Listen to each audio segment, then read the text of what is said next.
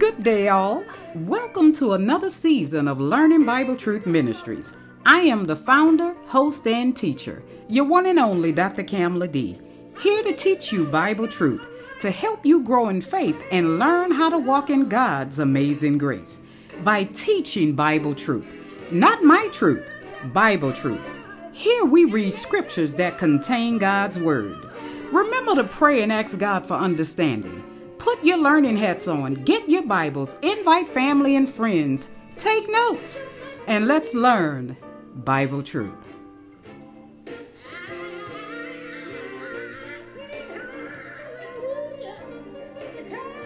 Good morning, Saints. Today is Sunday.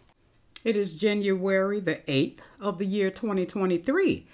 I am the host, founder, and teacher, your one and only Dr. Kamla D. And I truly hope this day finds you and your family well and in a sound mind and that you are sane because we are living in an insane world. In any event, this is the day that the Lord has made, and I will rejoice in it. And I ask that you join along with me to rejoice in this day. Now they say hallelujah is the highest praise. So on the count of three, let's say hallelujah together. One, two, three. Hallelujah. Praise the Lord. Hallelujah. Thank you, Lord, for allowing us to see another day. And I pray that this word goes forth and accomplishes that which you have set it out to do. My Lord, I know that your word will never return to you void and those who are listening under the sound of my voice that needs healing.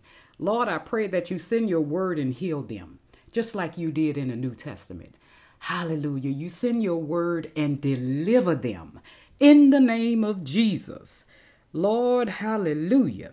Don't let me get started with my praise because I'll never stop. Hallelujah. God is good. Yes, He is. Saints, with that said, let's trot on over to Second Kings chapter 5. 2 Kings chapter 5. Now, we are exploring the heroes of faith in the Old Testament. And this series is entitled A Faith That Surpasses All Understanding. Now, there's going to be a, a little twist in this episode because although we will be reading about a faith that uh, surpasses all understanding, we also will see the power of God, how He can heal a non believer by the faith or through the faith of a believer. Hallelujah. Kings, Second Kings, chapter 5. Now, you guys know the routine. You can pause the tape while you search for Second Kings and and when you find the scriptures, you can press play and we will be on the same page. I am reading from the NASB today, the New American Standard Bible. Yes, saints, yes, I do switch up every now and then. One of the reasons I think I need to share why I switch up uh, versions of the Bible every now and then is because I know that a lot of the listeners don't use the traditional King James or the New King James or the NIV. Those are the most popular versions of the Bible. And I have several. And I do choose the version of the Bible that typically is closest to the original scriptures and based on the topic. Uh, because if I don't choose one that is closest to the original scriptures, which is Hebrew, Aramaic, and uh, Greek, and Latin, the Bible uh, as a whole, Old Testament and New Testament together, were written in those four languages and, and, and some others, but I, I, I won't list them at this time, only if I am sharing scriptures that were originally written in that language. But, saints, uh, with that said, let's get this truth on the road. Second Kings chapter 5, and I am reading verse 1. Now Naaman, captain of the army of the king of Aram, Aram, A R A M, is also Syria, was a great man with his master and highly respected because by him the Lord had given victory to Aram. By Naaman, the Lord had given victory to Aram, which is Syria. The man was also a valiant warrior. He was courageous, but he was also, or but he was a leper. Depending on what the what version of the Bible you have, it says, but he was a leper in the NASB. And a leper is simply someone who has a skin disease, a very bad skin disease. Now, uh, let me share some information uh, about Naaman or Naaman. His name should be spelled the same in no matter what version of the Bible you have N A A M A N, but my studies show that it is pronounced Naaman. It's a common name in ancient Aram or, or Syria. It means gracious or fair. So he was a gracious and fair man.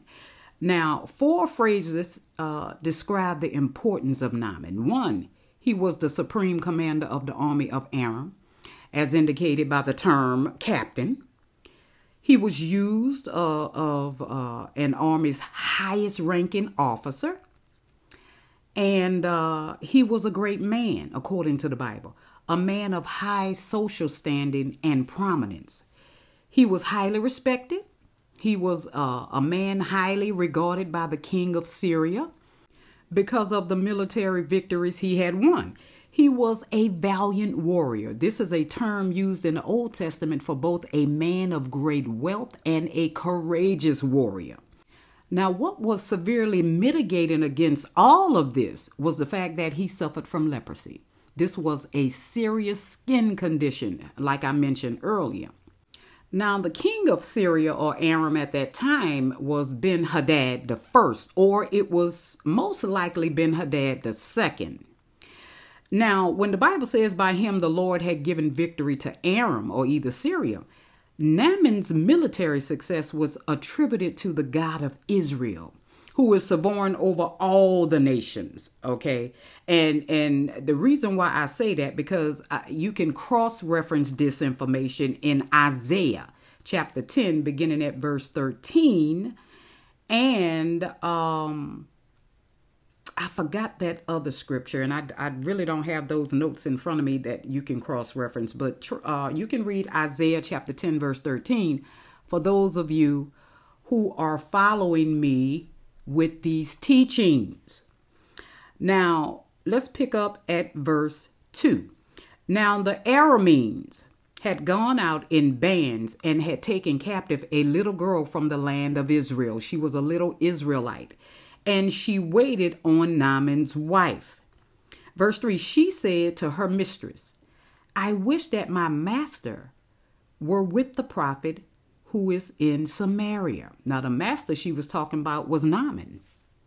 The prophet she was talking about was Elisha, the former prophet Elijah's former protege. That's who she was talking about.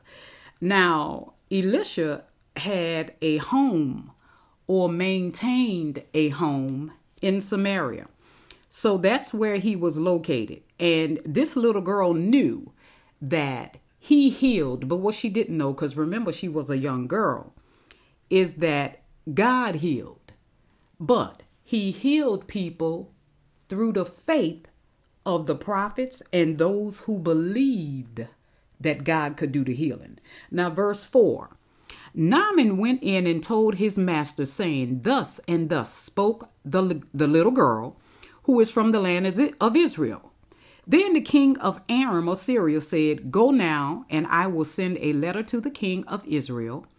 He departed and took with him ten talents of silver, and six thousand shekels of gold, and ten changes of clothes. Now, the king of Israel at the time was Jehoram. That's that's who the king of Israel was at that time. My study shows. So your uh, version of the Bible may have his name in there, but the the NASB has the king of Israel, but it was Jehoram. And ten talents of silver and and six thousands of shekels of gold.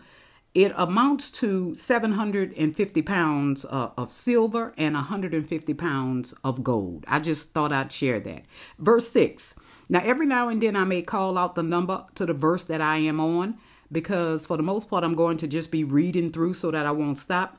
Verse 6 says, He brought the letter to the king of Israel, saying, And now, as this letter comes to you, behold, I have sent Naaman, my servant, to you, that you may cure him of his leprosy. When the king of Israel read the letter, he tore his clothes and said, Am I God to kill and to make alive, that this man is sending word to me to cure a man his leprosy? Of his leprosy.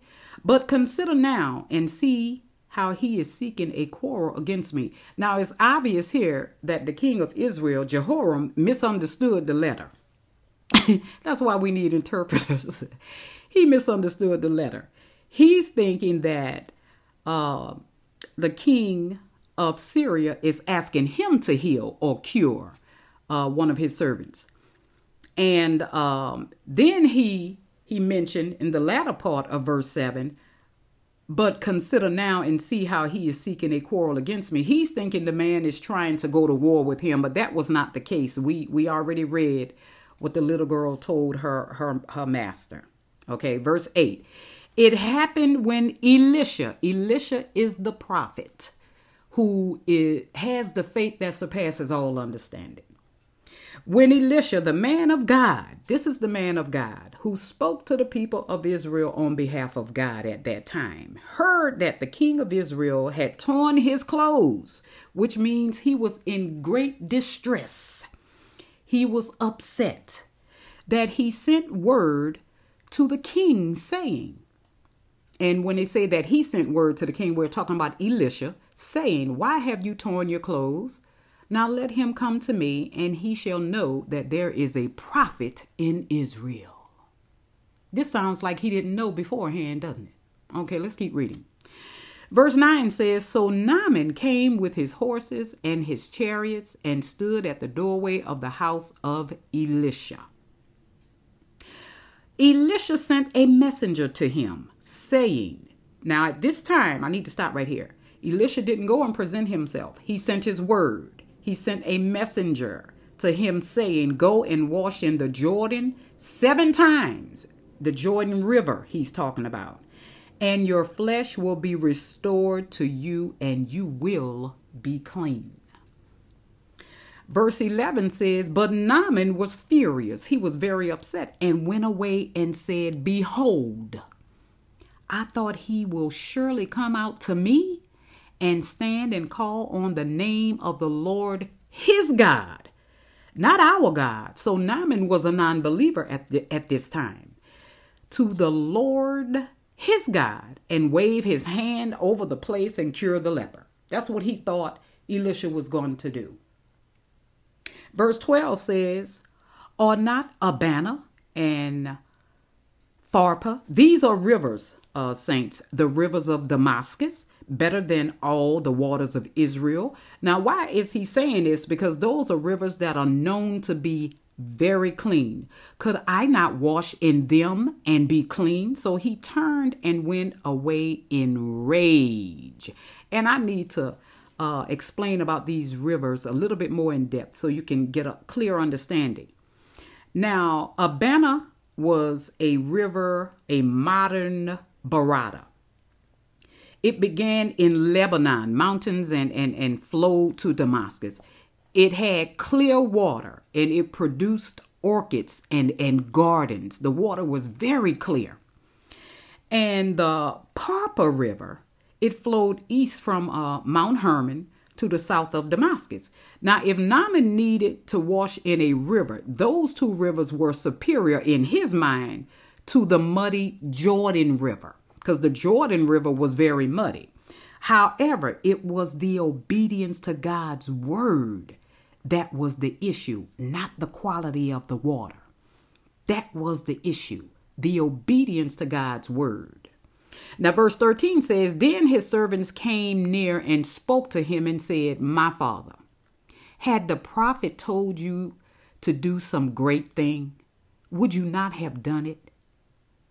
How much more then when he says to you, Wash and be clean?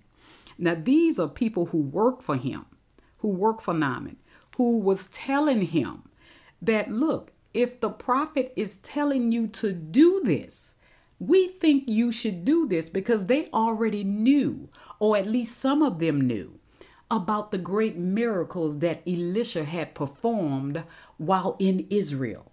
Now, verse 14 says, So he went down and dipped himself seven times in the Jordan, just like Elisha told him to do, according to the word of the man of God.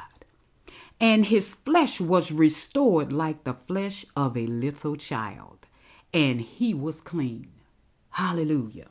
What we just witnessed here, saints, is a non believer being healed through the faith that initiated through a little girl who sent word that there was a prophet in Israel that could heal this great man from his leprosy, from his skin condition. Verse 15 says, When he returned to the man of God, which means that Naaman went back, he went to try to talk to, or not really try, because he was able to talk to him this time, Elisha, with all his company, and came and stood before him. He said, Behold, now I know that there is no God in all the earth but in Israel.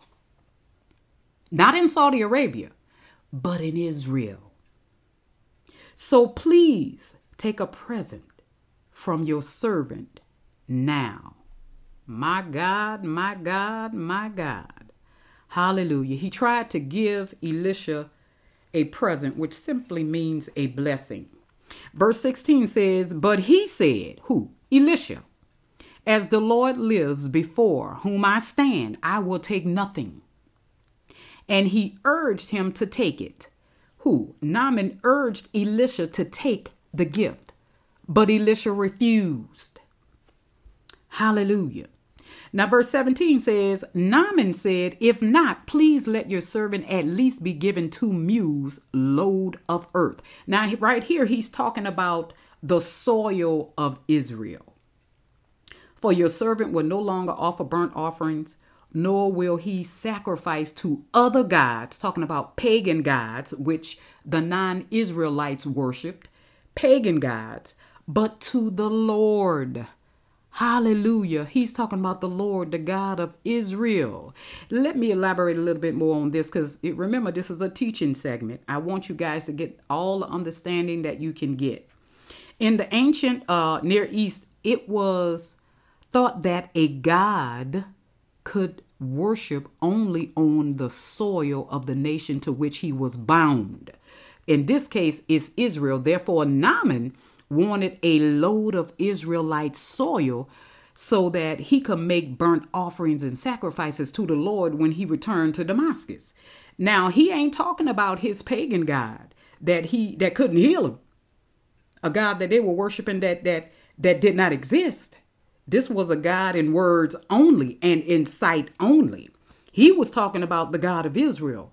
So here's what's important here, saints. Not only did Elisha heal this man, and this man knew that the power that Elisha had came directly from God. He switched from worshiping his pagan God to the true and living God in Israel, which was Yahweh or Jehovah. Now, this request confirmed the request about the soil. It confirmed now that Naaman had changed. Whereas he had previously, you know, disparaged Israel's river. Now he wanted to take a pile of Israel's soil to Damascus. You guys need to look, you guys need to grasp this. The power of God's healing changed this man's mind about worshiping idol gods. And let me tell you something if you are never sick, how can you experience the healing power of God? If you are never overcome by sin, how can you experience the delivery power of God? Now, you see, the key is after you experience this deliverance through the faith of someone who is a believer, the time now is to turn away from your idol gods, the gods that you worship that doesn't exist, gods that you created in your own mind, or gods that you are following because of someone else's belief. And now is the time that you turn around. And that is what we are witnessing here by Naaman. Verse 18 says, In this matter, may the Lord pardon your servant. This is Naaman still talking. When my master goes into the house of Rimmon to worship there. And he leans on my hand, and I bow myself in the house of Rimmon. When I bow myself in the house of Rimmon, the Lord pardon your servant in this matter. My Lord, my Lord, my Lord. Now, the Hebrew term for Rimmon is pomegranate. We all know that fruit is a very powerful uh, fruit. fruit. Um, is a parody of Syrian deity, Hadad, whom the Assyrians name Romanu. Now, I'm, these words are challenging, you know, back in that day, which means the thunderer. Now, Hadad was the storm god whom the Syrians worshipped, and usually identified with the Canaanite god Baal, um, who was a fertility god. Now, as an aide to Syrian's king, Naaman's duty demanded that he accompany the king to religious services at the temple of Rimmon in Damascus. Now, Naaman requested that the Lord forgive this outward compromise of his true faith in a commitment to the Lord. See, Naaman was changing everything about him himself because he had just been healed by the God of Israel. This also tells us that even non Israelites back in the biblical days were accepted by God if they believed. If they believed, just like today. God is accepting everyone. It doesn't matter which nationality you you are from or you were born in. It doesn't matter which country you were born in. Everybody through Christ, the Messiah, for the forgiveness of sins is accepted by God if they believe in the finished works of Christ. It has nothing to do with religion.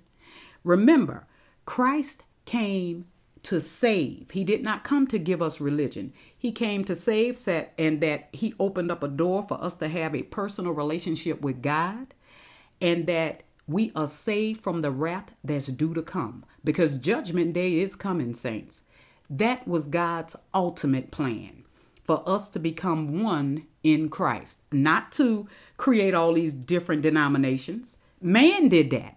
But see, man is just being man. And unfortunately, um, man is going to pay some dear consequences because of their belief and because they are putting a stumbling block in the way of those who are seeking the true and living God and are being deterred because of these denominations and because of these religions that are out here. And as it stands today, there are over 10,000 religions that has put a stumbling block in the way of man so that they can't get to Christ. Hallelujah, because Christ is the only stepping stone to God. Acts 4:12. For there is no other name given among men under heaven by which we must be saved. No other man. And if you read that in its entirety, it's talking about through the Messiah. Hallelujah. Hallelujah. Now let's continue. Verse 19 says, He said to him, Go in peace. So he departed from him some distance. Remember, Elisha didn't take any gifts or blessings from him because Elisha's thing was God provides for me. I you don't need to pay me for sending you to the Jordan River where you can be healed. You don't need to pay me for that.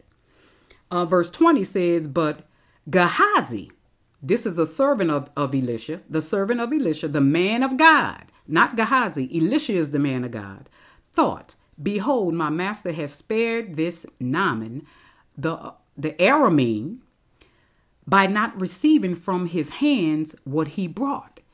As the Lord lives, I will run after him and take something from him. Now, this is the greed of Elisha's servant, but he will pay dearly for this because his actions misrepresents God, which misrepresents Elisha, who represents God.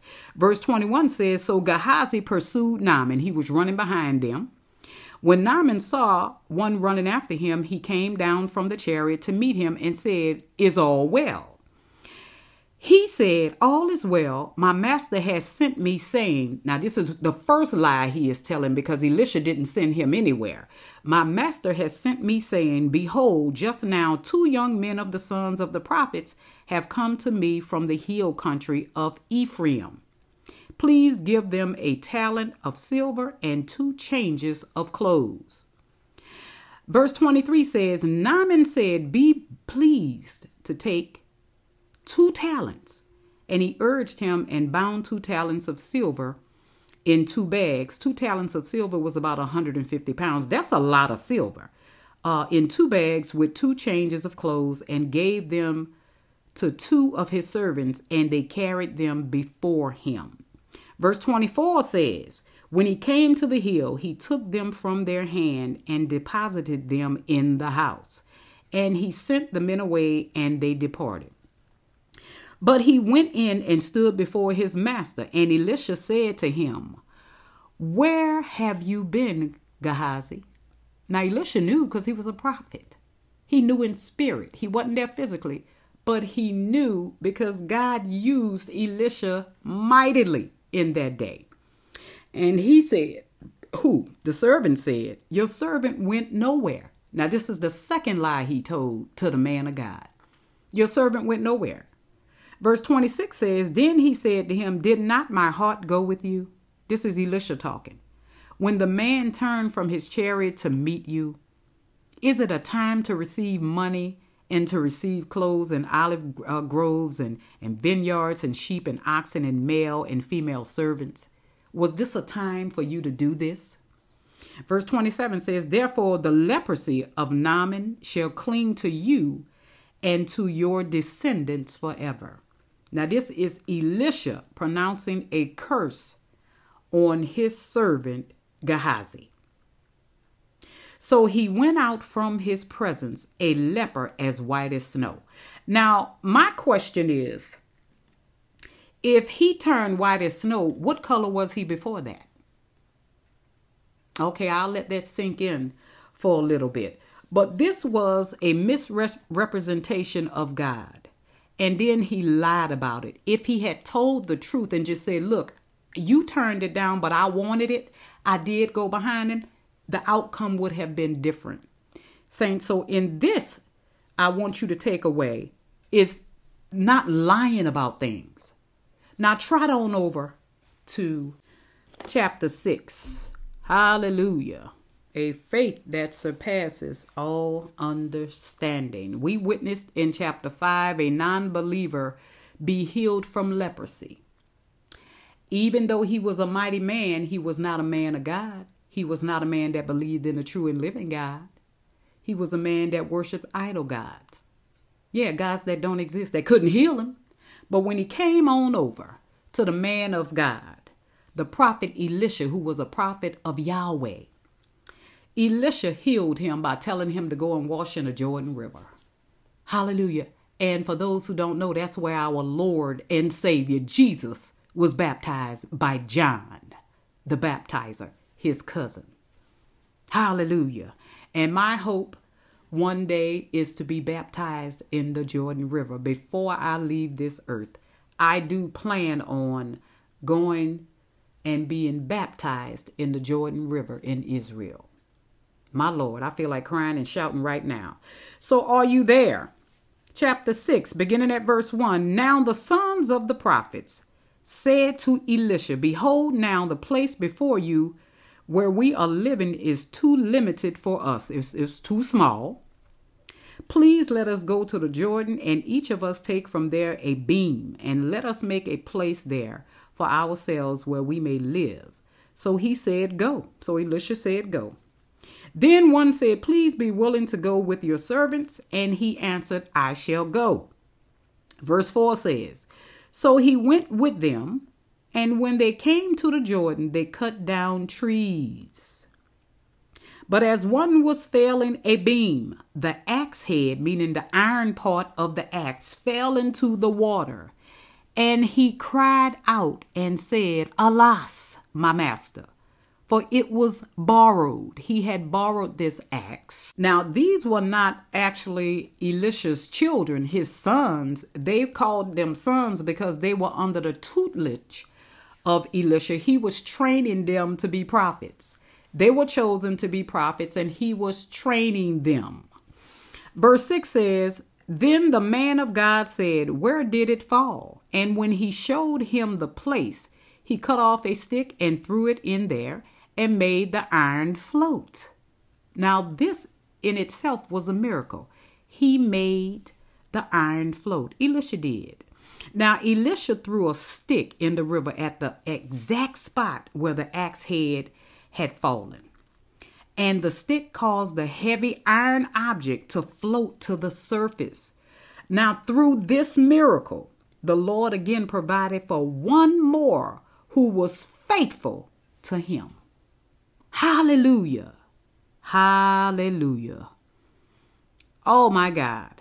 God is good. Because when could a stick make iron float in water? This was actually another miracle. Verse 6, uh, verse 7 says, He said, Take it up for yourself. So he put out his hand and took it. He picked up the iron head. Verse 8 Now the king of Aram, Syria, was warring against Israel at this time. So, whatever, they had fallen out. And he counseled with his servants, saying, In such and such a place shall be my camp. He wanted the land of Israel. Remember, I told you guys in the past, whenever we talk about Israel, Israel's land was very blessed. The man of God sent word to the king of Israel, saying, Beware that you do not pass this place, for the Arameans are coming down there. The Arameans are coming down there. Now, Elisha, receiving supernatural revelation, continually identified to Jehoram, which is the king of Israel, the Israelites' towns which the king of Aram or, or Syria planned to attack. Elisha always gave this information to the king so that he could stay one step ahead of his enemies. Now, Jehoram then took the proper precautions and appropriately fortified those towns so as to frustrate or confuse the Syrian plan. Hallelujah. And the king of Syria was frustrated. He he just he couldn't understand how the Israelites knew his plan. But wait, this is what this is how the king of Israel knew the plans of the Syrians. Let's look at verse 10. The king of Israel sent to the place about which the man of God had told him.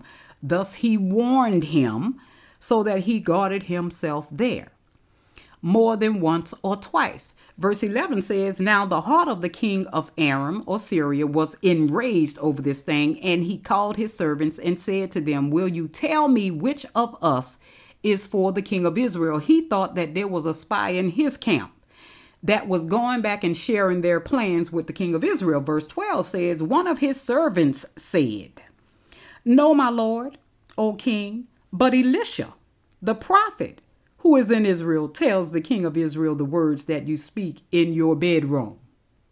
Mm-hmm.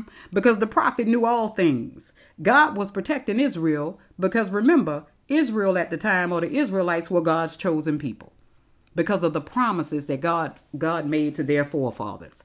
Verse 13 says, "So he said, go and see where he is, that I may send and take him." And it was told to him saying, Behold, he is in Dothan. Now, verse 14 says, He sent horses and chariots and a great army there, and they came by night and surrounded the city. Now, I just want to explain to you when they said, Go and take him. Now, the kings of Syria, uh, their plan was to capture Elisha, who, because he knew all of the king's secrets. So the king thought by capturing Elisha, he wouldn't be able to go back and share, you know, his plans and his secrets. And that he would not be free to inform Israel's king. Now, Dothan, Dothan was a town in the hill country of uh, Manasseh. It was located about 10 miles north of Samaria and, and 12 miles south of Jezreel. Dothan commanded a key mountain pass along a main road that connected Damascus and Egypt. My Lord, my Lord. Now, verse 12 says, One of his servants said, No, my Lord. No, we, you, you know what? See, when I start uh, sharing commentary, sometimes I lose my spot. Uh, let me go down. Where were we? Okay, we ended verse 13. Now let's pick up at verse 14. He sent horses and chariots. Now, this is the king of Syria He sent horses and chariots and a great army there, and they came by night and surrounded the city. My Lord, here is where we are going to talk about walking by faith and not by sight and the great faith of Elisha. Verse 15 says, Now when the attendant of the man of God, the attendant to Elisha, had risen early and gone out, behold, an army with horses and chariots was circling the city. This is what he saw. And his servant said to him, Alas, this, you know this means, uh, look, I, I, I'm in shock, I'm upset, something's going on here. Alas, my master, what shall we do? And verse 16 says, So he answered, Who? Elisha answered, Do not fear. For those who are with us are more than those who are with them. My God, my God, my God. Verse 17 says, Then Elisha prayed and said, O Lord, I pray, open his eyes that he may see. In other words, see what I see. And the Lord opened the servant's eyes, and he saw. And behold, the mountain was full of horses and chariots of the fire all around Elisha. This was the army of hosts. This was spiritual. This was God's angels protecting Elisha, and Elisha knew it. He was a man of God, but let me, t- let me tell you, Elisha wasn't divine. He wasn't the Messiah. He was a strong believer. He was a prophet chosen by God. He studied under Elijah, the great prophet, whom John the Baptist came in the power and spirit of. Elijah. Elisha was his protege. And he walked by faith, not by sight. But in this instance, he asked God to open the eyes of his servant so that he could see what he saw. This was symbolic. This is one of the reasons we should walk by faith and not by sight. We know God is protecting us. Pray that hedge of protection around us. We don't need to see it, we just need to know it's there. Elisha knew it was there, but his servant who didn't have faith didn't believe because he was walking by what he saw until Elisha said, and Elisha prayed and said, Oh Lord, I pray, open his eyes that he may see. Now let's pick up at verse 18. When they came down to him, Elisha prayed to the Lord and said, Strike this people with blindness.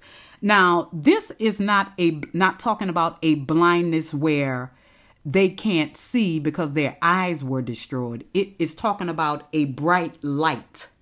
A bright light because we are getting ready to read about the mercy and compassion and grace of Elisha because he was a true man of God. He could have said, Lord, strike him down, but he didn't. He didn't. Listen now to people with blindness. That's with a bright light.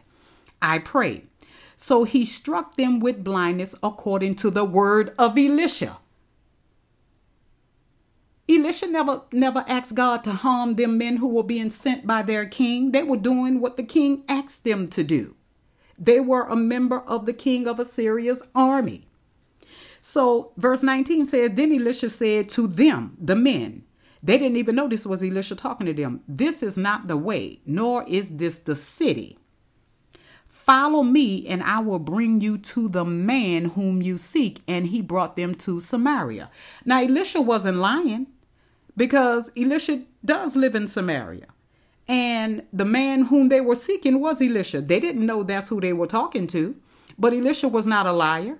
Now remember, Elisha could have asked God to strike them down, but he did not. This is the mercy and compassion of grace that is coming forth from the man of God. Verse 20 says, When they had come into Samaria, Elisha said, O Lord, open the eyes of these men, that they may see. So the Lord opened their eyes, and they saw, and behold, they were in the midst of Samaria. Hallelujah. Verse 21 says, Then the king of Israel, when he saw them, said to Elisha, My father, shall I kill them? Shall I kill them? Listen to Elisha's response. Now, the king was listening to the prophet. The prophet had more authority in the sight of God than the king. Verse 22 says, He, he who Elisha answered, You shall not kill them. Would you kill those you have taken captive with your sword and with your bow. set bread and water before them. Not only did he say not kill them, he said feed them, that they may eat and drink and go to their master. Hallelujah. Verse 23 says, So he prepared a great feast. So, what was the feast for? Now, in the ancient Near East, a common meal, it simplified the making of a covenant between two parties. So Elisha was saying, let's establish this covenant with this great feast for them. And when they had eaten and drunk, he sent them away, and they went to their master. And the marauding bands of Arameans did not come again into the land of Israel. Hallelujah. Hallelujah. Saints, before we close, let's talk about this. What we witnessed here is the power of the faith that surpasses all understanding through Elisha, the obedient prophet. He was very obedient in the eyes of the Lord. His servant, who did not have the faith that Elisha had, Elisha still had compassion on him, saying, he prayed to God and said, God, open his eyes and the servant was able to see the army of, of hosts protecting them. That's why Elisha wasn't uh, in in dis, uh, disarray. He wasn't panicking. He wasn't afraid. He he wasn't gonna be afraid anyway. But he knew the protection was there without seeing. This is why we walk by faith and not by sight. Saints, we need to develop this faith. How does faith come? It comes by hearing the word of God. And you just heard the word of God. This is why we read scripture here you need to see how faith comes and and one of the reasons I chose this series is so that you can see who the heroes of faith in the Old Testament were. We also have heroes of faith in the New Testament, which is where we will be moving to um not next week but the week after. I'm going to take off next weekend and play for you a sermon by Bishop Freddie Caldwell Sr., one of my favorite teachers in the Word, who went on to be with the Lord um, in 2022. My God, I, I, I just Look, it touched me. I don't want to talk about it too much because I'll start crying. But I love him. I know he's in the bosom of Jesus, a true man of God. But we build our faith by hearing the word of God, not hearing uh, people misrepresent scripture, misquote a scripture. And some of the scriptures I'm hearing now, not scriptures, but some of the quotes I'm hearing now is God will break you. God doesn't break you. The Bible clearly says that God will turn around anything that's that's meant to harm you, God will turn it around for you and make it do good toward you. Now, that's one of the many versions I have. Okay, God doesn't break you. See, when you know God, the true and living God, you know who's doing what because it is the devil who harms, it's the devil who puts sickness on you, it is God who heals you. It is the devil who tempts you with sin because he knows your flesh is weak, but it is God who will provide a way out for you not to commit that sin. You need to know who's talking to you. And the worst thing you can do is listen to somebody contribute the works of the devil to God because they clearly don't know John 10 10.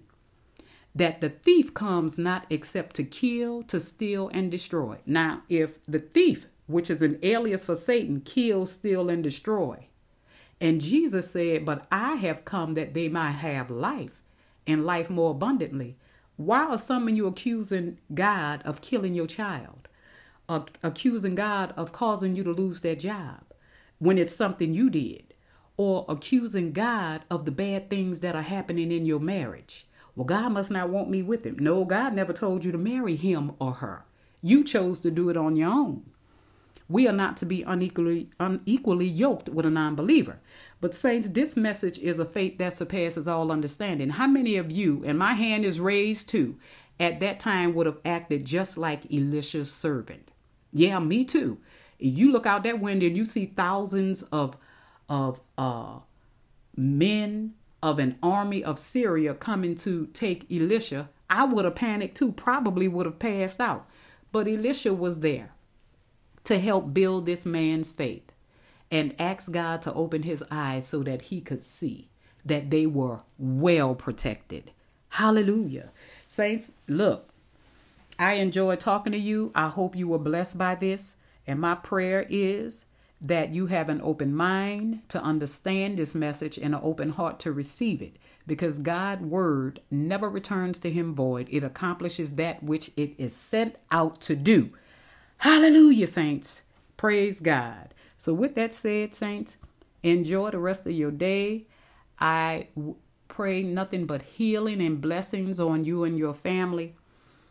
Peace out.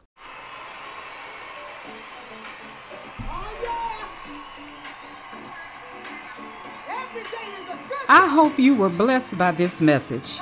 If you have any questions or comments about this particular episode or any previous episodes, please send your comments or questions to talkingbibletruth.cd at gmail.com. And if you would like to support this podcast financially, because it has been a blessing to you, go to one of my five podcasts Anchor, Spotify, Google Podcasts, Apple Podcasts, or Radio Public and contribute an amount of your choice. Or you can send your seed to me via Cash App. Dollar sign Dr. Camale D. That's dollar sign capital D, lowercase r, capital C, lowercase a m a l e, capital D. Anything you choose to send will be greatly appreciated. Now, until next time, Saints, remember that faith comes by hearing, and hearing by the Word of God. We walk by faith, not by sight. I am your host, Dr. Camale D., rightly dividing the word of truth in peace and love. Thank you for tuning in, and I hope to see you next time.